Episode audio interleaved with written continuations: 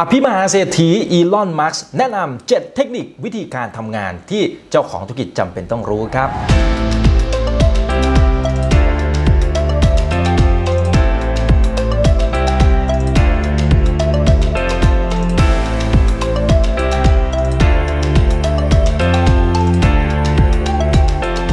สวัสดีครับผมอีกบรรพจน์จากเพจถามอีกกับอีกนะครับ ทุกท่านครับหน้าที่อย่างหนึ่งของบรรดาผู้บริหารหรือว่าเจ้าของธุรกิจคืออะไรครับ ผมว่าหน้าที่หนึ่งเลยนะ คือการประชุม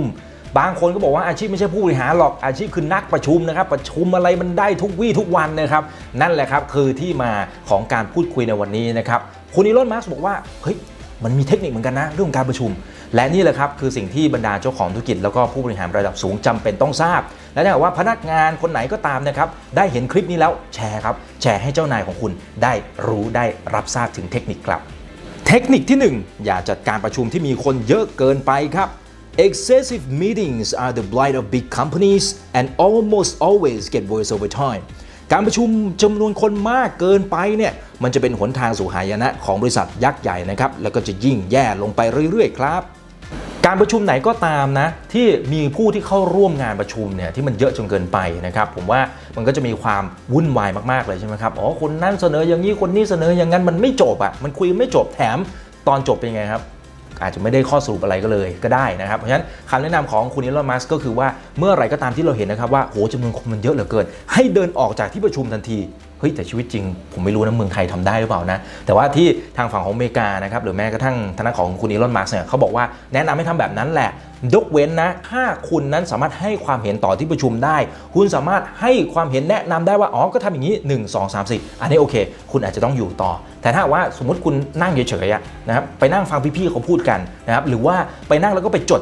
ในเรื่องของการประชุม ถ้าเป็นลักษณะแบบนั้นให้เดินออกไปดีกว่า เสียเวลานะครับนั่นคือคำแนะนำที่ 1 ครับ เทคนิคข้อที่ 2 อย่าจัดประชุมบ่อยเกินไปครับ Also get rid of frequent meetings unless you are dealing with an extremely urgent matter อย่าจัดการประชุมให้ถี่หรือบ่อยจนเกินไปนะครับ เว้นแต่ว่าคุณกำลังต้องแก้ไขกับปัญหาที่เร่งด่วนมาก ๆ ครับ เป็นคำแนะนำที่ น่าจะโดนใจใครหลาย ๆ คนนะครับ อย่าประชุมบ่อยเกิน ยกเว้นมีเรื่องด่วน แต่ถ้าแก้ไขปัญหาเสร็จก็อย่าลืมกลับเข้าสู่โหมดเดิมนะครับ ให้ประชุมน้อย ๆ อีกจุดหนึ่งที่สำคัญไม่แพ้กันนะครับ เรื่องของ Agenda หรือว่าหัวข้อในการประชุม ทางด้านของคุณนิโรมัสแนะนำนะ บอกว่าเวลาที่เราจะเซต agenda เวลาที่จะพูดคุยนะครับ อย่าไปพูดอะไรที่มันเป็นเรื่องทั่วๆไปนะครับ ไม่ใช่บอกว่าหัวข้อในวันนี้เราจะมาให้ข้อมูล 1 2 3 อันนี้ไม่ได้นะครับหัวข้อในวันนี้เราจะมารีวิว 1 2 3 อันนี้ไม่ได้ หัวข้อวันนี้เราจะมาดิสคัสเราจะมาถกกันอันนี้ไม่ได้นะครับสิ่งที่เขาแนะนำคืออะไรครับ บอกไปเลยว่าจะให้ action ทำอะไรยกตัวอย่างเช่น เราจะมา launch product วันไหน บอกอย่างนี้เลยนะครับ หรือบอกไปเลยนะครับว่าเราจะคัดเลือกคนที่เป็น software developer นะครับหรือว่านักพัฒนาซอฟต์แวร์นะครับสำหรับการ redesign นะครับการออกแบบตัวเว็บไซต์ หรือว่าการออกแบบตัวรถยนต์ พลังงานไฟฟ้าเป็นต้น อันนี้แค่ยกตัวอย่างให้เห็นภาพนะครับ คือหลักเกณฑ์หลักการของเขานะครับก็คือว่าอย่าไปพูดอะไรที่มันเป็นเรื่องทั่วไป เพราะถ้าเราตั้งหัวข้อทั่วไป เราจะไม่ได้ข้อสรุป แล้วเราก็จะเสียเวลาในการประชุมเสียเวลาในการทำงานนะครับ การทำงานก็จะไม่มีประสิทธิภาพงั้นต้องเซตไปเลย ต้องบอกแบบเฉพาะเจาะจง และนำไปสู่เรื่องของการลงมือทำหรือว่าการแอคชั่นถ้าทำอย่างนั้นได้เราจะได้ข้อสรุป แล้วหลังจากนั้นการประชุมจะกระชับฉับไวมากขึ้นครับ เทคนิคที่ 3 แนะนำให้เดินออกจากห้องประชุมไปซะ โอ้โห ผมว่าเป็นคำแนะนำที่แรงสำหรับวัฒนธรรมแบบเอเชีย หรือว่าแบบคนไทยใช่ไหมครับ คือเขามองอย่างนี้ครับเขามองว่าการประชุมนะครับในแต่ละครั้งถึงแม้ว่าจะเข้าเกณฑ์แล้วแหละนะครับว่าอะประชุมไม่บ่อยจำนวนด้วยคนอาจจะไม่ได้เยอะมากมายนักนะครับ แต่การประชุมต่อให้เป็น 4 5 คนก็ตาม ถ้าเรารู้สึกว่าเฮ้ยเราไม่ได้ช่วยอะไรเลย เราไม่ได้ออกความคิดเห็นอะไรเลยนะครับคือเราก็ไม่ต้องไปประชุมนะฮะเราก็ไปทำอย่างอื่นสินะครับมันน่าจะช่วยบริษัทได้มากกว่า ซึ่งในมุมของฝรั่งเนี่ยเขามองว่ามันไม่ได้เป็นเรื่องที่หยาบคายนะ คือถ้าเป็นในมุมของคนไทยหรือเอเชียก็คงจะรู้สึกว่า เฮ้ย อยู่ๆอะเขานั่งประชุมกันมีแต่ผู้ใหญ่อะ แล้วเราทะลุออกไป มันจะดูดีเหรอ เฮ้ย ผู้ใหญ่เขาจะมองเรายังไง แต่ฝรั่งเขาไม่ได้คิดอย่างนั้น เขามองว่า ก็ในเมื่อคุณไม่ได้คอนทิบิวอะไรเลย ก็ในเมื่อคุณนั้นไม่ได้ให้ความเห็นอะไรเลยนะครับ จะมานั่งอยู่มันก็เสียเวลาทั้งสองฝ่าย แล้วมันก็จะสร้างความอึดอัดใจอะ มันจะรู้สึกว่า อ้าว ก็คุณนั่งอยู่ตรงนี้ ฉันต้องให้ซีนคุณพูดหรือเปล่า เอ๊ะ คุณนั่งอยู่นี้ คุณควรจะต้องออกความเห็นสิ แต่ สมมติโยนซีนให้แล้วนะครับ แต่ว่าไม่สามารถที่จะแสดงความคิดเห็นใด ๆ ได้เลยเนี่ยอันเนี้ยมันจะรู้สึกอึดอัดใจ แล้วกลายเป็นว่าเพอๆนะ น้องคนนั้นอาจจะไม่กล้าที่จะแสดงความคิดเห็นใด ๆ อีกเลยก็เป็นได้นะ เพราะมันเหมือนกับเสียความมั่นใจไปแล้วอะใช่ไหมครับ เพราะฉะนั้นคนไหนก็ตามที่ที่เป็นผู้บริหารระดับสูง ก็อาจจะลองแอบไปคุยหน่อยได้ไหมนะครับว่าลูกทีมคนนี้เนี่ยนะครับถ้าไม่เข้าประชุมเนี่ยมันมีส่วนไหนที่เขาสามารถช่วยเหลือบริษัท หรือว่าทำโปรเจกต์นั้นให้ประสบความสำเร็จได้ คุยกันนอกรอบ ตรงเนี้ยจะมีประสิทธิภาพมากกว่าครับ เทคนิคที่ 4 อย่าใช้ศัพท์เทคนิคตอนประชุมครับแหมอย่าพูดภาษาต่างดาวว่ากันเถอะนะฮะ ก็คือแนะนำว่าให้เลิกใช้ศัพท์เทคนิคศัพท์ย่อหรือว่าศัพท์ที่มันเข้าใจยากๆในการประชุมนะเพราะนอกเหนือจะทำให้มีการสื่อสารที่มันยากแล้วเนี่ยนะครับ ข้อเสียก็คือบางทีคนเนี่ยมันฟังแล้วมันก็ไม่ค่อยเข้าใจนะครับ บางคนที่เขาฟังแล้วไม่เข้าใจนะครับ แต่เขาอาจจะไม่กล้าถามก็ได้นะคนเอเชียผมว่าเห็นแบบนี้บ่อยนะครับก็นั่งยิ้มยิ้มอะไรกันไปใช่ไหมครับเพียงแต่ว่าในมุมของคุณนิลอนมาร์ก็พูดมาผมว่าตรงประเด็นอยู่เหมือนกันนะ คือบางครั้งเนี่ยเราไม่กล้ายกมือถาม ต่อให้เราฟังศัพท์เทคนิคก็เฮ้ยมันดูเหมือนคับคลายคับคลา มันแปลว่าอย่างนี้หรือเปล่านะนะ แต่ก็ไม่กล้ายกมือถามนะ เพราะอะไรครับ เพราะกลัวคิดว่าไอคนที่มันพูดเนี่ยจะมองเราไม่ดีหรือเปล่า มองเราว่า เฮ้ย เรามีความรู้ไม่พอไหมนะครับ หรืออาจจะมองเราว่า เฮ้ย อันเนี้ยทำไมถึงไม่รู้เรื่องเลย มันโง่เง่าอะไรเงี้ยนะครับ อันนี้พูดได้เป็นภาษาแบบบ้านๆเนาะนะครับ คือตรงจุดนี้เป็นจุดที่สำคัญ เพราะเมื่อไหร่ก็ตามที่คนไม่กล้าถาม มันจะนำไปสู่ปัญหาที่ใหญ่มากๆ เพราะเข้าใจไม่ตรงกัน เพราะหลายครั้ง โดยเฉพาะเวลาที่เราคุยข้ามแผนกกันเนี่ยนะครับ เราจบมาคนละสาขาบางทีศัพท์เทคนิค มันความหมายของสาขาหนึ่งมันอาจจะความหมายแบบหนึ่งนะครับ พอไปคุยอีกสาขาหนึ่งหรืออีกแผนกหนึ่งเนี่ยความหมายอาจจะคนละอย่างเลยก็ได้เพราะฉะนั้นอย่าใช้ศัพท์ทางเทคนิคมากจนเกินไปคุยภาษาบ้านๆเนี่ยแหละเอาให้มันเข้าใจกันตรงกันนะครับ อันนี้คือสิ่งที่สำคัญมากที่สุดเลยนะครับ คุณนิลมัสถึงขั้นบอกว่าไม่อยากให้พนักงานหรือว่าทีมงานของเขาเนี่ยนะครับมานั่งท่องศัพท์นะว่าเฮ้ยแผนกนั้นก็พูดอะไรนะครับเออคือเขาไม่อยากให้ทำอย่างนั้นสำหรับการทำงานที่เทสลาครับเทคนิคที่ 5 ไม่จำเป็นต้องสื่อสารหรือว่าพูดคุยกันตามลำดับขั้น หรือว่าตามตำแหน่งในบริษัทครับ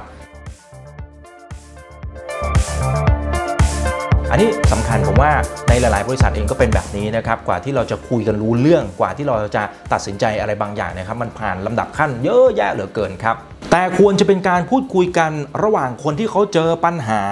แล้วเดินไปคุยกับคนที่สามารถแก้ไขปัญหาได้โดยตรงครับ จริง ๆ ก็ฟังดูง่ายนะ แต่ชีวิตจริงเป็นไงครับ มันไม่ง่ายหรอก สิ่งที่ช่วยได้ก็คือหัวหน้าครับต้องสั่งลูกน้อง ว่าให้ทำแบบนี้ได้นะครับ ลดพิธีรีตองลงไป จะช่วยแก้ไขปัญหาได้อีกเยอะเลยทีเดียวนะครับ แล้วก็สามารถแก้ไขปัญหาได้อย่างรวดเร็วด้วยนะครับเทคนิคที่ 6 ให้แต่ละแผนกคุยกันเยอะๆพูดคุยกันเปิดอกเลยนะครับ ริงๆ แล้วมันก็คล้ายๆ กับเทคนิคที่ 5 อยู่เหมือนกันนะครับ เพราะว่าปัญหาที่หนักหน่วงมากที่สุดของแต่ละองค์กร แล้วก็ทำให้หลายๆ บริษัทต่อให้เป็นบริษัทยักษ์ใหญ่นะ แต่ถ้าไม่คุยกันก็เป็นที่มาของความล้มเหลวกันทั้งนั้นแหละครับนะมันเป็นแค่จุดเล็กๆ แต่มันสร้างผลเสียที่ยิ่งใหญ่มากๆครับ ยกตัวอย่างอย่างนี้ครับ พนักงานเนี่ยโดยทั่วไปเขาจะไปคุยกับผู้จัดการ ผู้จัดการก็จะไปคุยกับผู้อำนวยการ ผู้อำนวยการเขาจะไปคุยกับรองประธานบริษัทแผนกหนึ่ง แล้วรองประธานบริษัทนั้นเนี่ยก็จะไปคุยกับรองประธานอีกแผนก แล้วรองประธานก็จะไปคุยกับผู้อำนวยการ ผู้อำนวยการก็จะลงมาคุยกับ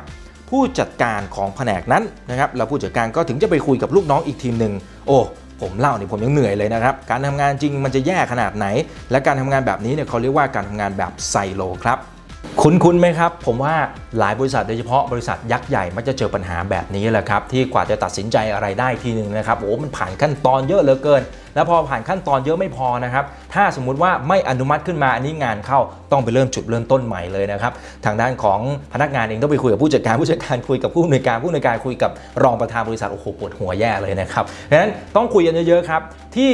บริษัทเทสลานะครับของคุณอีลอนมาร์เองเขาสร้างกฎใหม่ขึ้นมาเลยนะ ต่อให้เป็นพนักงานตัวเล็กๆ ตัวจิ๋วๆเนี่ยนะครับก็สามารถส่งอีเมลไปคุยกับรองประธานอีกแผนกหนึ่งได้เลยได้โดยตรงเลย โดยที่มันไม่ต้องถือว่าเป็นการข้ามหน้าข้ามตาไม่ได้รู้สึกอย่างนั้นเลยนะครับเพราะเขาสร้างกฎนี้ขึ้นมาได้เลย หรือแม้กระทั่งจะคุยกับ CEO โดยตรงก็ทำได้นะ ตรงนี้มันช่วยได้เยอะเพราะการทำงานแบบนี้เนี่ยมันเป็นลักษณะของการทำงานแบบสตาร์ทอัพนะครับคือต้องแบบรวดเร็วอะถ้าเจอปัญหาคุณต้องแบบแก้ไขปัญหาโดยด่วน คุณจะไปรอการตัดสินใจ 1 2 3 ไม่ได้ บางทีการตัดสินใจอาจจะต้องเริ่มต้นจากจุดที่ 1 แล้วไปจุดที่ 5 แล้วอาจจะกลับมาจุดที่ 3 ก็ได้นะครับนี่แหละครับคือสไตล์การทำงานของทางด้านของคุณอีลอนมาร์กนะครับแต่ว่าคุณอีลอนมาร์กบอกเลยนะครับว่า ถ้าผู้จัดการคนไหนหรือพนักงานคนไหนก็ตามทำแบบนี้ไม่ได้นะ คุณไปทำงานที่อื่นเลย โอ้โห เด็ดขาดมากเลยนะครับ เทคนิคที่ 7 หัดแหกกฎระเบียบบ้านนะครับ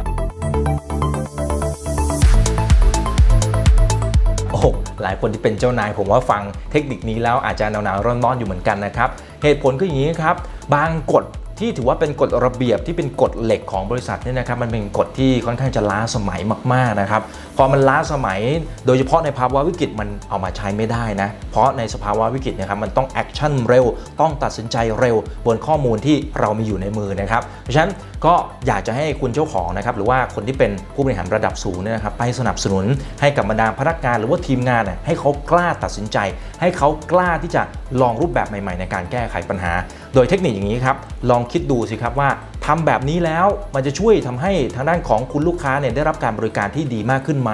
ทำแบบนี้แล้วทางด้านของคุณลูกค้าจะมีความพึงพอใจ มากขึ้นหรือเปล่านะครับ ถ้าทำได้อันนี้ก็อาจจะโอเค เรื่องกฎเดี๋ยวว่ากันอีกทีหนึ่งนะครับ เพราะหลายครั้งจะเห็นว่าไอ้กฎล้าสมัยนี่แหละนะครับที่ทำให้บริษัทนั้นล้มเหลวเยอะแยะมากมาย และหลายครั้งด้วยนะครับการที่กล้าที่จะแหกกฎเหล่านี้ แล้วก็ทำตามสัญชาตญาณบ้างทำตามหลักการเหตุผลตรรกกะบ้างนะครับ มันก็จะช่วยทำให้เรานั้นมีโอกาสประสบความสำเร็จได้อย่างไม่น่าเชื่อเลยทีเดียวนะครับ นี่แหละครับคือ 7 เทคนิคนะครับที่ทางด้านของคุณอีลอนมาร์กซึ่งปัจจุบันเนี่ยก็ถือว่าเป็นอภิมหาเศรษฐีระดับโลกแล้วนะครับเขาก็มาแชร์เอามาแบ่งปันนะครับว่านี่แหละครับคือเทคนิคในการบริหารงานหรือว่าการประชุมที่มีประสิทธิภาพมากๆนะครับยังไงก็ลองแชร์นะครับให้กับเพื่อนๆพนักงานด้วยกันดูนะครับหรือว่าถ้าจะให้ดีก็แชร์ไปให้กับทางด้านของท่านผู้บริหารระดับสูง แล้วก็เจ้านายหรือว่าเจ้าของบริษัทได้ดูกันด้วย แล้วก็ลองไปปฏิบัติตามนะครับก็เป็นเทคนิคดีๆที่นำมาฝากในวันนี้ ถ้าชอบ ฝากกดไลค์กดแชร์กันเยอะๆอย่าลืมกด subscribe และอย่าลืมกดกระดิ่งด้วยนะครับอย่าลืมนะครับว่าเริ่มต้นวันนี้ดีที่สุดครับขอให้ท่านโชคดีและขอมีอิสรภาพในการใช้ชีวิต นี่คือคุยกับอีกกับผมอีกบรรพศจากเพจถามอีกกับอีกครับ วันนี้ลากันไปก่อนครับ สวัสดีครับ